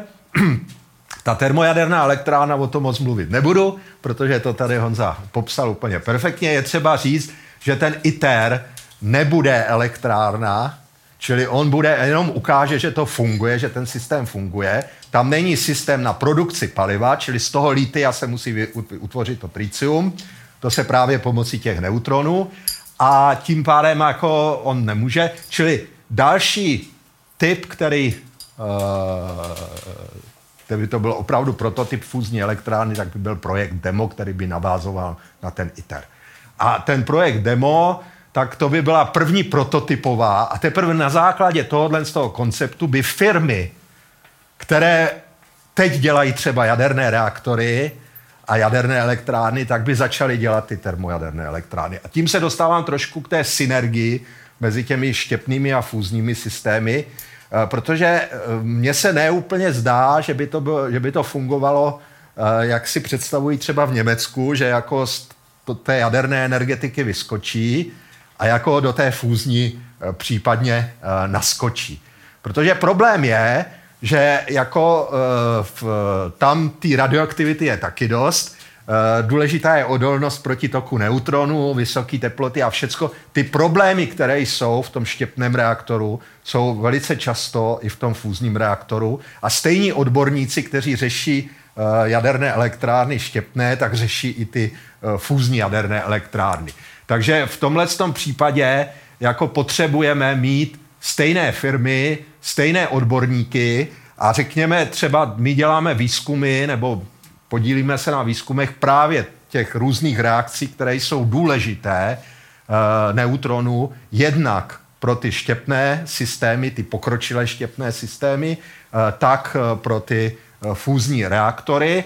Eh, protože k tomu je potřeba mít nějaký velice efektivní a intenzivní zdroje neutronů a my eh, dva takové máme, které jsou založené na eh, urychlovačích, na cyklotronech, které máme u nás v ústavu, můžete se tam přijít podívat. Takže tohle jsou systémy, které pracují jak pro ty fúzní, tak pro ty štěpné reaktory. Takže v tomhle tom je jako velice silná synergie. Ta, to jádro poskytuje řadu možností, k tomu se dostaneme. Já jsem hlavně říkal teda tu energetiku, takže až řekněme, eh, tady jsou teda nějaký scénáře pro Českou republiku, ale eh, tohle to až zase eh, do té diskuze. A na závěr teda bych to schrnul trošičku, že ta jaderná energetika prokázala možnost velice efektivního přechodu k nízkoemisní energetice, elektroenergetice hlavně.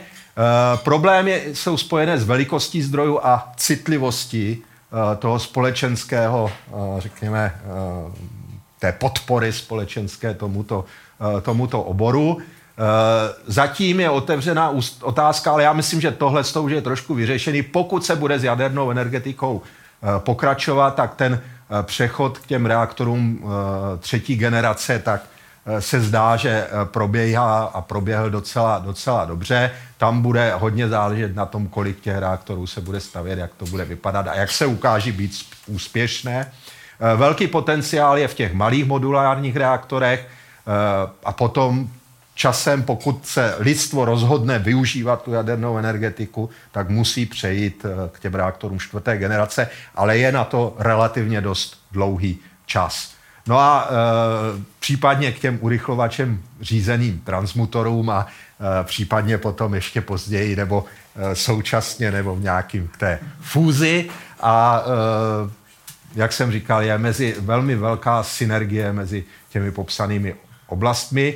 A podle mých jako znalostí, anebo co já můžu posoudit, tak pokud opravdu reálně chce lidstvo snížit ty emise CO2, Eh, tak rychle, jak nebo podobně rychle, možná i řádově pomalej, tak stejně jako bude uh, se to bez té jaderné energetiky uh, neobejde. Tak, takže děkuji za pozornost.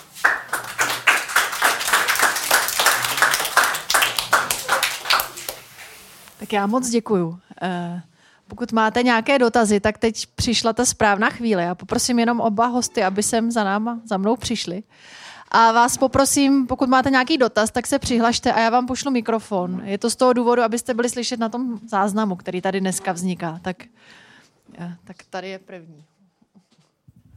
Dobře, já bych měl dotaz eh, na oba pány. Jestli si myslíte, že fúzní elektrárny budou někde ekonomicky dávat smysl, když slyším, že dneska se jako ukazuje, že se nevyplatí u nás třeba budovat klasickou, tak jestli někdy to opravdu bude mít smysl. Nebo jestli to vyvineme, bude to fungovat, ale, ale bohužel. Uh, tak možná já teda začnu. Uh, on, uh, to, proč se jako teďkom, teď je otázka takhle. Uh, teď se dostáváme k ekonomickým otázkám a ty bývají docela složitý. Protože eh, to, že eh, třeba eh, se, je třeba jako se podívat na to, jako co, co za těmi cenami je a čím je to tvořené. U té jaderné energetiky ten hlavní problém je v tom, že je to ta velká investice na začátek a pokud vy to ještě postavíte na takové té bázi, že to staví investor na své vlastní triko, a on riskuje, že mu politici změní situaci a podobně, tak on má velmi uh, vysokou cenu těch úvěrů a velmi uh, vysokou cenu pojištění. Jo? Čili to je ten případ, jako kde to dělají eh, Britové, Hinkley Point a možná víte tu cenu, řekněme, okolo 100 euro za megawatt hodinu, tu garantovanou cenu. To vzniká z toho, že tam si to ten stát zaplatil a plný riziko za to, jestli se něco stane, jestli se to někdo vypne, nebo jestli to nedostaví, nebo podobně, tak nese ten investor a ten pochopitelně musí i si sehnat půjčky a podobně. Čili tam velká část té ceny, proč, řekněme, je to dražší než jiný typy zdrojů, tak je dáno právě těmi cenami peněz. Jo? Čili když to staví stát a bylo by to ve stylu, ano, my chceme, aby v budoucnu třeba Česká republika nebo tam třeba ta Británie, jako existovala, měla energetické zdroje a měla, řekněme, levní ty a stát to garantuje, ty úvěry bere stát, lacino, e, pojištění je laciný, protože když to má stát, tak nehrozí, že by každá nová politická reprezentace to usekla. Takže to je jedna věc. Takže když byste vzal cenu, tak to je srovnatelný jako s fosilními zdroji nebo podobně. Eh, třetí věc je, že z ekonomického hlediska se v současné eh, době nevyplatí nic, protože dotované zdroje eh, jako a tyhle, ale to je jako tím, že to není, že jedny zdroje jedou čistě na komerční cenu, čili na tu na nějakém otevřeném trhu a druhá, druhá je jako z toho dána, druhá část jako zdrojů jede, že se nevyplatí jako nic, nic postavit. Čili ty, ty fúzní reaktory, pokud eh, se dostanou, řekněme, na takový, tak jak jsou teď ty štěpný, budou mít úplně stejné problémy jako s tím, že to je velká investice, ale pokud bychom to brali tak, že to uh, bude to společenství a lidská společnost jako potřebovat tu energii a budeme to řešit jako v tom, že tím chceme řešit energetické problémy a není to jako něco, co stavím pro rychlej zisk, tak v tomhle tom případě jako budou uh, stejně konkurenčně, řekněme, nebo budou na tom podobně a bude to uh, z toho hlediska té ekonomiky Eh, tak to bude jako sedět. Jo? Čili tam je otázka, jestli stavíte ten zdroj jako proto, abyste měli rychlý zisk, pak musíte mít buď zaručené dotace, anebo to musí být něco, co je krátkodobé a nehrozí tam to riziko, že vám to zavřou. A nebo když to děláte eh, pro, řekněme, pro to, abyste zajistil elektřinu jako, řekněme, dlouhodobě a řekněme, tu energetickou bezpečnost a všechny tyhle ty věci. Já to Takže... jenom doplním, já určitě souhlasím, je to, protože to jsou strašně dlouhodobé záležitosti, tak eh, tohle určitě je pravda. Jenom my jsme psali vědecký článek loni právě do časopisu Energy, kde jsme dělali ekonomiku fúzní energetiky, což je strašně těžké něco takového spočítat, ale minimálně jsme to zkoušeli, že tam je problém, že máte obrovské investiční náklady, budete 20 let stavět nějakou elektránu, tady jsou výdaje roční, a proinvestujete 9 miliard dolarů nebo euro a potom budete vlastně snižovat, vlastně vyrábět tu elektřinu, či to jsou ty červené, a dostanete se na nějakou úroveň, že se vám to po 40 letech ty peníze vrátí za předpokladu 7% eh, vlastně investiční sazby a za předpokladu, že ta elektrárna bude stát 9 miliard. Jo. Tak v tom případě se, se ty investiční náklady vrátí. A to ještě za předpokladu, že byste měli 140 dolarů, 170 dolarů za megawatt hodinu výkupní cenu což je v dnešní době je to mnohem víc, než je výkupní cena v Evropské unii, to je okolo 40, MW na, uh, 40 dolarů na megawatt hodinu, to je výkupní cena komerční, ale jak vidíte, tohle jsou jednotlivé zdroje, tady to teda, se omlouvám, to není mi vidět, ale to jsou jednotlivé zdroje a v podstatě žádný z nich se na tuhle cenu nedostane.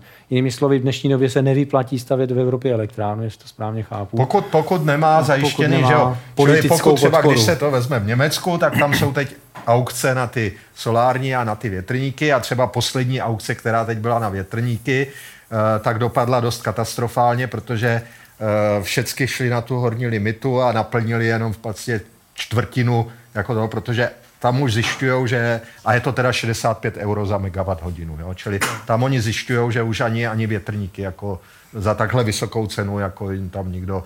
Eh, to byly ty větrníky teda na pevnině, jo, ne, ne no ty, ty větrníky mají typicky, my jsme odhadovali cenu okolo 200-250 dolarů za megawatt hodinu, nebo euro teda, 250, a oni jsou prostě extrémně dotované těmi vládami, proto se staví, jo, a solární taky.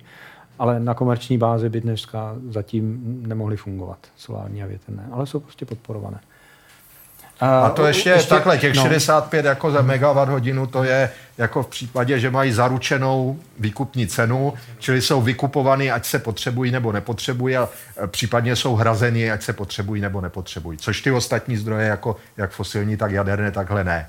Když to od nich nikdo nekoupí, tak dostanou e, jako nulu, že jo. Takže e, když to ty dotované jako dostávají jako hrazení jako kontinuálně. Takže tam s tou ekonomikou je to takový problematičtější. Pochopitelně je třeba říct, že stejně to je podobný úvahy, jak to bude eh, s cenou, řekněme, baterií a podobně, tak stejně u té fúze, jak u té baterii, je třeba říct, nic nemáme v ruce a nevíme, jak to budeme vypadat, Eh, nevíme, jak třeba bude stínění a chlazení a jak dlouho vydrží ten Wolfram, nebo co to tam budete hmm. strkat. Jako Takže prostě to je no. hodně na vodě. No, to je určitě pravda. No. Takže to, to je třeba, s rezervou to musíte jako brát. Jako Ale v principu, kdyby, kdyby se vyřešilo technologicky, hmm. uh, tak potom by se muselo pracovat na té ekonomice a uh, s největší pravděpodobností jako v té době se bude dát udělat jako uh, ekonomicky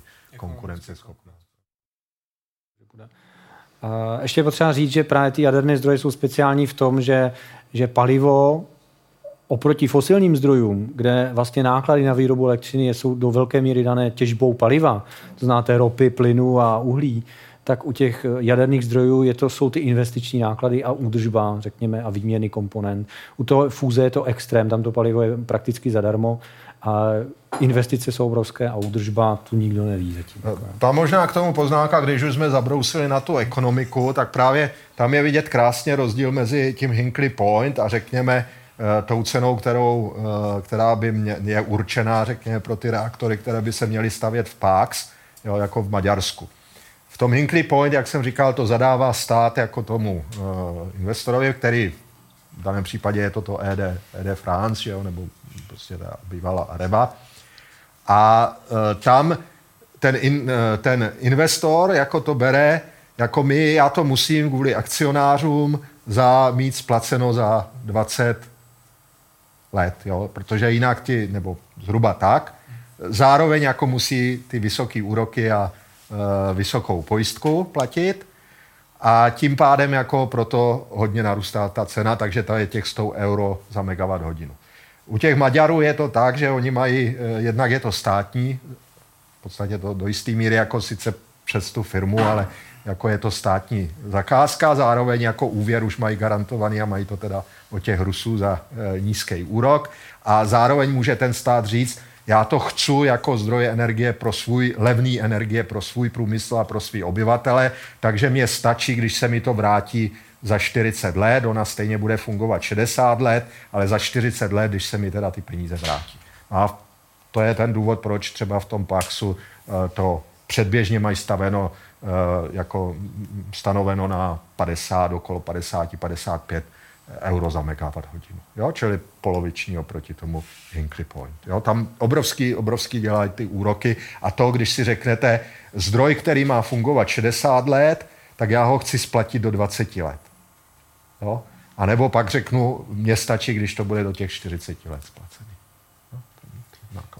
Kdy typujete, že se dočkáme první fúzní elektrárny? Já mám na to tady, no eh, v roce, no brzo to nebude. Já si taky myslím. teda já. No, my máme na to takový graf, řekněme, kterému se dá snad věřit, respektive je to to nejlepší, co zatím jsme byli schopni, eh, nebo mý kolegové vyprodit že my čekáme první, že bude tak v roce 55. Respektive ITER bude mít v roce 26, bude mít první plazma, v roce 36 bude mít první plazma s termojaderným výkonem. Uh, do jaké míry je to pravděpodobné, nedokážu teďka říct, ale těch 26 minimálně pro to první plazma nejspíš ano. A v, zhruba v té době se začne stavět, už v té době bude rozdělaný design vlastně toho demonstračního reaktoru. Takže ten by, a jeho stavba bude trvat 20 let, a to bych řekl spíš minimálně. Či dřív než v roce 55 to určitě není možné provést. A potom, řekněme, očekáváme, pokud to bude úspěšné, pokud se to bude dařit, tak na stejném principu teda vznik, budou vznikat první generace, druhá generace, v podstatě podobně. A pokud se bude teda rozvíjet tak, podobným tak, jak to bylo v těch 60. letech. V podstatě jako... akorát o jedno století později. Teda, no, jako, jako v ty a, a dá se říct, když, když se bude dařit a bude se stavět, jak nejrychleji to bude možné, tak se můžeme dostat do konce století, že budeme schopni vyrobit zhruba 10% celosvětové spotřeby energie. Koncem století. Jo, protože spotřeba energie neustále taky roste, tu máte tady. Tady máte logaritmické grafy, či rozdíl mezi těmi dvěmi body je faktor 100 násobku. Takže ano, je to opravdu bych na hodně dlouhou tráť. Jako jo. Takže je to opravdu do velké míry sci-fi a já se toho, já se tady někde už zaklepu bačkonama. Uh, čili je to pro, pro moje děti třeba.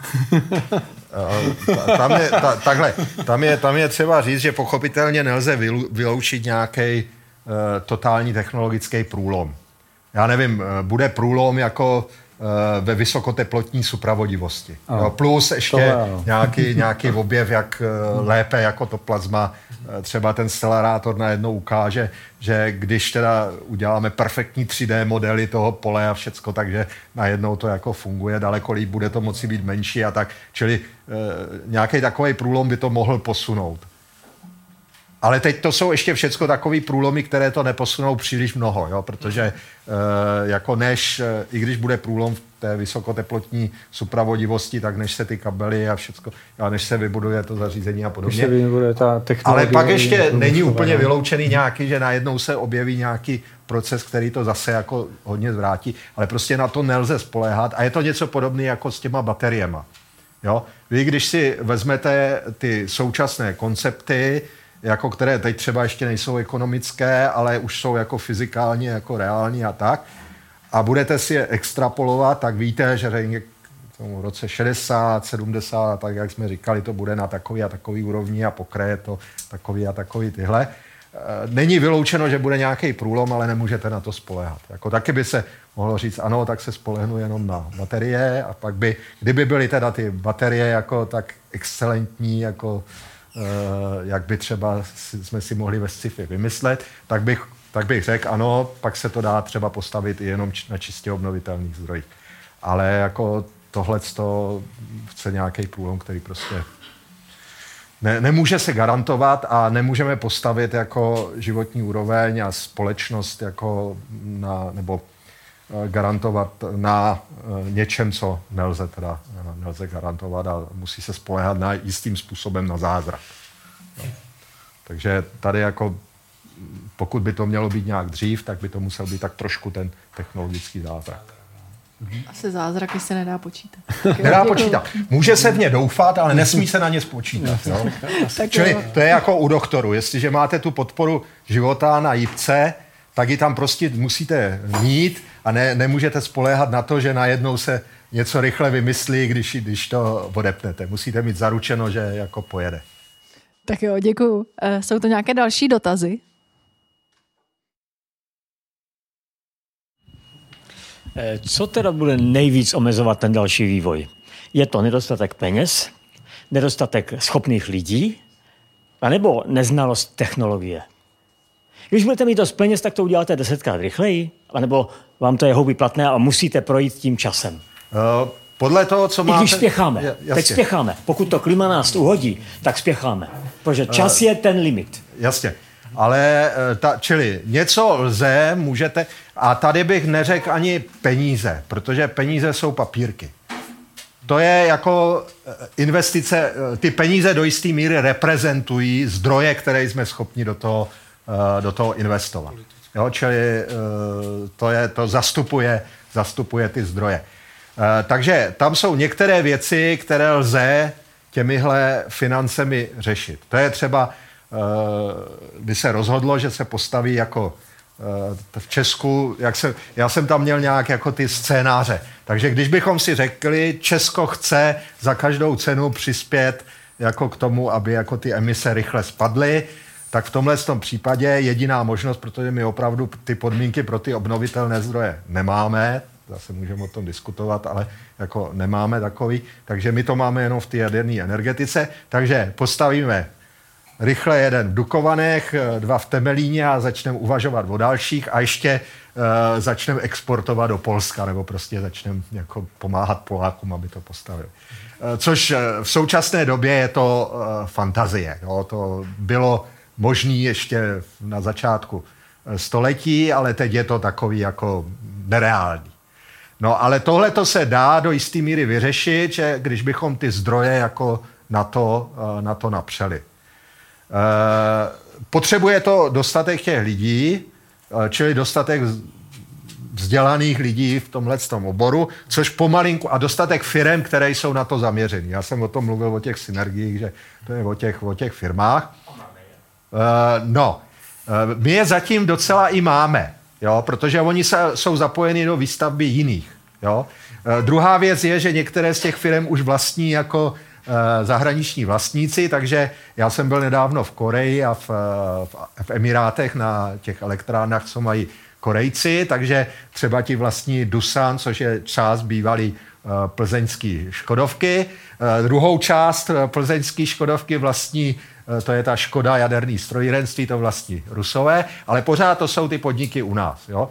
Řada těch podniků je, je tu, jsou ty vzdělání eh, lidi, ale pokud, to je právě to, proč eh, v současné době je snaha to opravdu zahájit a i ta vláda, jako už jako i ti politici už vidějí, že jako je to hodně, protože pokud se to teď nezačne, tak prostě opravdu ta generace jako uh, vymře. vymře. Uh, těch nových není, není za stolik a budou vývat. Takže je to, Eh, tohle je jako důležitý třeba z hlediska České republiky to opravdu teď začít. A budovat to od znovu to jde. Eh, v těch arabských emirátech tam neměli nic. Ti začali z nuly. Jo? Ale druhá věc je, že oni do toho zase měli ty petrodolary jo, na to. Eh, takže oni nakoupili ty odborníky ze zahraničí od nás a podobně. Ale ty se zase třeba můžou vrátit k nám, když eh, začneme u nás stavět. Ale, takže to jde, ale je to teda mnohonásobně větší. To je, tohle to jde. Ale pak je spousta věcí, to já, si, já příliš nevěřím, že by ta fúze byla o moc dřív, kdyby se do toho vrazilo jako, uh, jako třeba desetinásobek nebo peněz. Jo? Jo. Jako půjde jo. to trochu rychleji, jako, ale ne o moc, protože... Jo, já bych řekl, jde... když by to, když něj desetkrát víc peněz, tak to bude možná dvakrát rychleji. Jako, jo, no, že, tak. Uh, ale to je na základě známých hmm. technologií, ale jako ne, nebude to tak, že by najednou jako ta fúze dramaticky jako se to prorazilo, nebo že by byly baterky jako mnohem, mnohem lepší. Jo, prostě to jsou věci, které jsou postaveny e, na tom, řekněme, jistým e, poznávání a potřebuje to jako delší. No a Vladimíre, a u té čtvrté generace klasických štěpných, tak tam ty technologie jsou úžasné, nebo taky se ještě hledají pořád? Třeba u vás v řeži. To znamená, že jo, smyčka, ty, fluoridová a tak dále. Jasně. Ty technologie jsou jako uh, známé, ale uh, tam je to uh, podobný, protože tam je třeba vytvořit ty ekonomické uh, modely a ty uh, reaktory, které by fungovaly i třeba na ty ekonomické ekonomický bázy. Takže ty koncepty jsou, řekněme, známý, ale jako ty uh, přesný tam by zase, tam by docela jako, kdyby se do toho dalo víc těch zdrojů, a to je vidět třeba v té Číně, že já jsem říkal, že oni tam spouštějí jednak eh, ten sodíkový reaktor, už spustili, teď spouštějí eh, vlastně ten vysokoteplotní reaktor, čili oni ty koncepty, eh, které jako jsou, tak oni jako tím, že do toho investují a vlastně mají i velký počet jako techniků, kteří se vzdělá, čili přibývá jim té technické inteligence k tomu, takže tam to jde v podstatě je vidět, že to investování zdrojů a investování lidí jako pomáhá, to funguje. Jo? Ale je to, je to omezený a nelze čekat, takhle bych řekl, Eh, ten postup, eh, když něco známe a eh, řekněme víme, že to tak bude fungovat, možná trošku líp, možná trošku hůř, tak tam to funguje, že když do toho vracíme víc peněz, tak to bude rychlejší. Ale technologické zvraty se tímhle s tím dělat nedají. Příliš. Rychle. No a potřebuje čtvrtá generace ještě zvraty, nebo už je jasná? Uh, no ty reaktory čtvrté generace jako nějaký přílišní technologické zvraty nepotřebujou. Jo? Tam jde spíš o to, že po, tam takhle, tam je to možná o rozhodnutí, jestli lidstvo bude tu jadernou energetiku využívat. Protože oni jsou vždycky technologicky náročnější než ty klasické reaktory. Aspoň do toho okamžiku, než se jich dělá velký počet a sériově a podobně. Takže eh, pokud lidstvo ne, a pokud lidstvo nebude dramaticky jako zvyšovat jako tu, eh, to využití jaderné energetiky, eh, tak mu palivo stačí, takže nepotřebuje ty reaktory čtvrté generace. A taky jako toho jaderného odpadu bude relativně málo a dobře, no tak se to dá do toho úložiště a e, nemusíme jako e, ty, tyhle ty mít. E, to je i třeba důvod, proč e, Indie je jeden, jedna z těch zemí, která velice tvrdě jde za těmi uh, rychlými reaktory. Oni, budou, oni chcou využívat právě thorium. Protože Indie nemá uran a má jenom thorium a ona dokonce v jisté období, protože nepodepsala uh, dohodu o uh, omezení, no prostě ona chce mít svůj jaderný uh, vojenský program, takže dokud nepodepsala takovýto oddělení tak dokonce ona nemohla dovážet ze zahraničí uran, takže oni měli třeba jaderné elektrárny, které byly odstaveny, protože neměli dostatek uranu. Oni nemají dostatek uranu. Takže oni jdou na to torium a oni se snaží jako hodně ty reaktory čtvrtý generace jako tam uh, rozvíjet a ro, rozvinout. Jo? Takže oni by měli vlastně uh, na konci tohoto roku nebo příští rok spouštět ten svůj první komerční uh, rychlý reaktor s výkonem 500 MW v Kal- Kal- Pakanu a na základě toho už další dva a mají e, celou koncepci, jak pomocí těžkovodních klasických reaktorů a rychlých reaktorů udělat nakonec ten tóriový cyklus a využívat to tórium. Tak jo, děkuji. Ještě nějaký dotaz? Tamhle kolega vám pošle mikrofon. Když se v případě té jaderné fuze, jaký je tam vlastně problém, který se musí vyřešit, nebo, nebo jaký problémy se tam musí vyřešit technický, aby se to dosáhlo. Pochopil jsem teda z toho, že se musí dosáhnout ty vysoké teploty. Jasně. A no, s čím vším se vlastně musíte vyrovnat? A... Dobrý dotaz. Já jsem o tom tady v podstatě se nezmínil. Eh, těch problémů je tam spousta ještě fyzikálních, aby řekl čím dál tím víc, ale inženýrských. A je jich, je jich ještě furt hodně.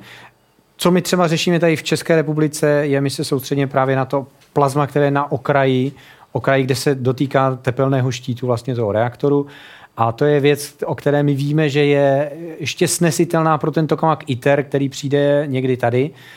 Bude mít první termojaderné plazma s výkonem 500 MW a téměř kontinuálně. Tak ještě ten bude na hranici toho, že wolframové dlaždice, které jsou součástí tepelného štítu, to vydrží, ale možná taky úplně ne. Můžou třeba za vteřinu začít praskat, jo, ale můžou vydržet eh, rok, půl roku. To my v podstatě moc nevíme. Když dojde k nějaké neočekávané události uvnitř toho reaktoru, a pak se budou muset měnit a bude to nákladné a budou tam odstávky a tak dále. A, či to je třeba věc, kterou my se právě snažíme tady řešit v České republice na tom našem malém tokamaku. Pardon, můžu se ptat, ano. Eh, takže vlastně jde o to, jak eh, z té obrovské teploty odebrat vlastně energii tepelnou, aby se dala využít na páru a na na to vlastně to, že to rozhraní vlastně mezi... No, vlastně to rozhraní je víceméně no. stejný parní cyklus, asi, jaký se používá ve všech eh, elektrárnách jaderných i tepelných, uhelných. No, možná, Ten je v podstatě tam stejný. Bych, eh, tam bych jo? dodal jinou věc. A, uh, možná ale, tam, tam no. t, jako úplně nejlepší by bylo, kdyby to okrajový plazma se vůbec k těm stěnám nedostalo. To by bylo nejlepší. Čili pozor, tady jde jenom, já to kolega nezmínil, Eh, že to teplo bude dominantně jako z těch neutronů, které budou vyletovat jako z toho, z toho plazmatu. Čili úplně ideální by bylo, kdyby to plazma se vůbec nedotýkalo stěn, vůbec by stěny neohřívalo a to teplo by zůstávalo v tom plazmatu a čistě se využívalo k ohřevu toho plazmatu. A pak jako je třeba vyřešit, eh, jak ty neutrony jednak Uh, ty neutrony nesou tu energii, to znamená, že to má i radiační poškození, to je vysokou problém, teplotu no. zároveň, čili to zastavení těch neutronů v tom materiálu vede k tomu, že ta jejich kinetická energie se přemění na tu energii tepelnou, čili to ohřívá ty dlaždice. Třetí věc je, že je potřeba ty neutrony využít k produkci toho litia. Takže vy to nesmíte udělat jenom, že tam budou ty dlaždice a nějakým způsobem to teplo, jako tam se zbrzdí ty neutrony a předají tu energii kinetickou, vznikne ta tepelná energie, která ohřeje, převede se potom čistě podobně jako uh, u toho klasického štěpního reaktoru do toho parogenerátoru. V paroge- jo, a v parogenerátoru se vyrobí pára, ta půjde na turbínu a, a teda a teda. Ale zároveň se ještě musí vyřešit, aby se ve stejném prostoru vlastně ty neutrony využili k tomu, aby tam byla část, která by byla naplněná tím litiem, a to litium v interakci s tím litiem těch neutronů se produkuje to tritium. Takže potřebujete vyřešit, jak to eh, vyrobit to, eh, z toho litia to tritium a jak to tritium odvádět eh, do toho reaktoru a spalovat. Tohle ten ITER má řešit úplně, tam ten to neřeší vůbec, No, ani bude, ten tepelný tam převod, tři, ani, tři ani, takové testovací moduly, je, kde se to bude zkoušet. hlavně jako on ještě možná k tý, takový trošku k politice okolo toho ITERu. Ten ITER eh, byl eh, projekt jako, řekněme, celosvětový, nebo těch států, které k tomu přistoupili, a řešilo se, kde bude. A byli dva hlavní kandidáti, jako Japonsko a Francie. Eh, nakonec se vyřešilo, že teda to dostane ta Francie a jako řekněme takovou kompenzaci, byly dvě kompenzace pro to Japonsko. Jedna byla, že se rozhodlo, že by tam měl být jako vysoko eh, intenzivní, vysoce intenzivní zdroj neutronů, eh, který by eh, v podstatě simuloval nebo na tom by se testovaly tyhle ty procesy. Jednak výroby toho tricia z litia a zároveň ty tepelné a jak, jaký materiály vydrží a podobně. To, co my děláme třeba, jak jsem říkal i v tom ústavu našem, že máme neutronový zdroj, ale oni by měli ještě teda intenzivnější zdroj. Druhá kompenzace byla, že prvním ředitelem ITERu byl Japonec. A jako představa, že francouzští pracovníci budou makat uh, pod uh, japonským uh, velením, je absolutně jako, to jsou neslučitelné komponenty. Úplně opačně by to bylo to samé, jako pod francouzským manažerem, jako by japonští jako nedokázali pracovat. A to byl teda strašný krach a to byl největší průser a největší Eh, jako, o tom je nádherný film, jako eh, doporučuji, když tak eh, můžu to promítnout u vás v ústavu. To je hodinový film jako o ITERu, velice pěkný, jak se to buduje a je tam teda jako je tam trošku naznačeno, jako, jakmile jako mají šéfa už jako evropského, No, to funguje tak už to funguje, jo, to, jako... Už dva roky je tam francouz jako šéf. Po, ano, po francouzi s francouzskými pracovníky poradí. Ale oni ale jsou jako... mezinárodní, američani, rusové, jo, všichni, jo, ale, ale ale jako hlavní, to, hlavní no. část jako jsou francouzský a to opravdu pod ten, ten jako že jo, ten Japon, japonský manažer tam přinese jako ten japonský styl práce. A no, to, rozumím. Ne... Ještě se zeptám, takže vlastně se pořád uvažuje s tím, že by se to převádělo na teplo, ta energie. No ne, vždycky to jinak existuje, nejde. Exist, ne, není prostě jiná cesta e, odebrat to z toho třeba přes magnetický pole tu energii a, a No, tohleto. jako v učebnicích se o tom píše, magnetohydrodynamický generátor. To v principu existuje. Nevím o tom, že by to někdo někde testoval teda. Nevím o tom, že by to někdo zkoušel jako v laboratoři takovou věc, ale v principu to jde. No a proč se teda nejde to cestou, když to principiálně jde, tak proč se to neskoumá? No, protože... Ze dvou důvodů. Za prvé, no. to nikdo neudělal v nějakém větším měřítku, já jsem to teda v životě ani neviděl, musím říct, jenom v učebnici. A za druhé, vždycky v té nejjednodušší reakci, která potřebuje těch 150 milionů stupňů, furt 80% energie vyletává v podobě neutronů. Těch neutronů, ty ne- neutrony ty tam prostě jsou energie. A ty proletí skrz to magnetické pole a vlítnou no. přímo do toho. Do to, to vyplývá, to je jednoduché vysvětlení, to vyplývá z toho, že eh, vlastně eh, ty částice, které vyletují, eh, tak je vlastně to helium-4, které vzniklo, že máte tritium, tam jsou tři nukleony a máte deuterium, tam jsou dva. Čili najednou máte helium ze čtyřmi a jeden neutron. A ta energie se rozděluje podle, podle té hmotnosti. Jo? Čili dominantní části energie jako odnášejí ty neutrony. To znamená vlastně, ty neutrony vyletí ven a nejdou ničím zadržet a musí No jistě, ty jsou prostě neutrální, takže no. to je i ten důvod. Eh, a to helium, když tam zůstane, tak by bylo dobrý, aby předalo tu energii jako přímo tomu plazmatu a pak se nějakým způsobem jako z toho plazmatu eh, dostalo pryč. Jo? Ale uh, ty neutrony jsou ty dominantní, co odnášejí energii a co by se využívali pro ten ohřev a potom v principu to jde, když bychom měli proton-bórový cyklus. Tam se potom neutrony netvoří. No ne, ono, kdy, když by byl třeba e, i helium, e, jak se předpokládá třeba, e, to já zase to je moje měsíci, oblíbený, ne? protože já jsem pořád na ty e, mezihvězdní lety a podobně, e, tak moje oblíbená reakce je helium-3 s, s protonem a tam pochopitelně nevznikají žádný neutrony a tam je to z toho hlediska jako, jako lepší. To se no, dá těžit na ono, ono to má jinou zápalnou teplotu, je to, je to řekněme do jisté míry to tritium a eh, deuterium je nejjednodušší. Druhá věc je, že to helium-3 se Uh, možná na tom měsíci je, ale jako v našich podmínkách se hůř, hůř získává, nebo neví to. Tak jo, já moc děkuju. Já myslím, že teď je správný čas tady tu diskuzi ukončit. Science Café Věda jako dobrodružství. Zaujalo vás Science Café? Sledujte nás na Facebooku a Twitteru. Videozáznamy některých diskusních večerů s vědci jsou k vidění i na portálu slideslife.com. Budeme rádi, pokud se někdy na Science Café přijdete podívat naživo.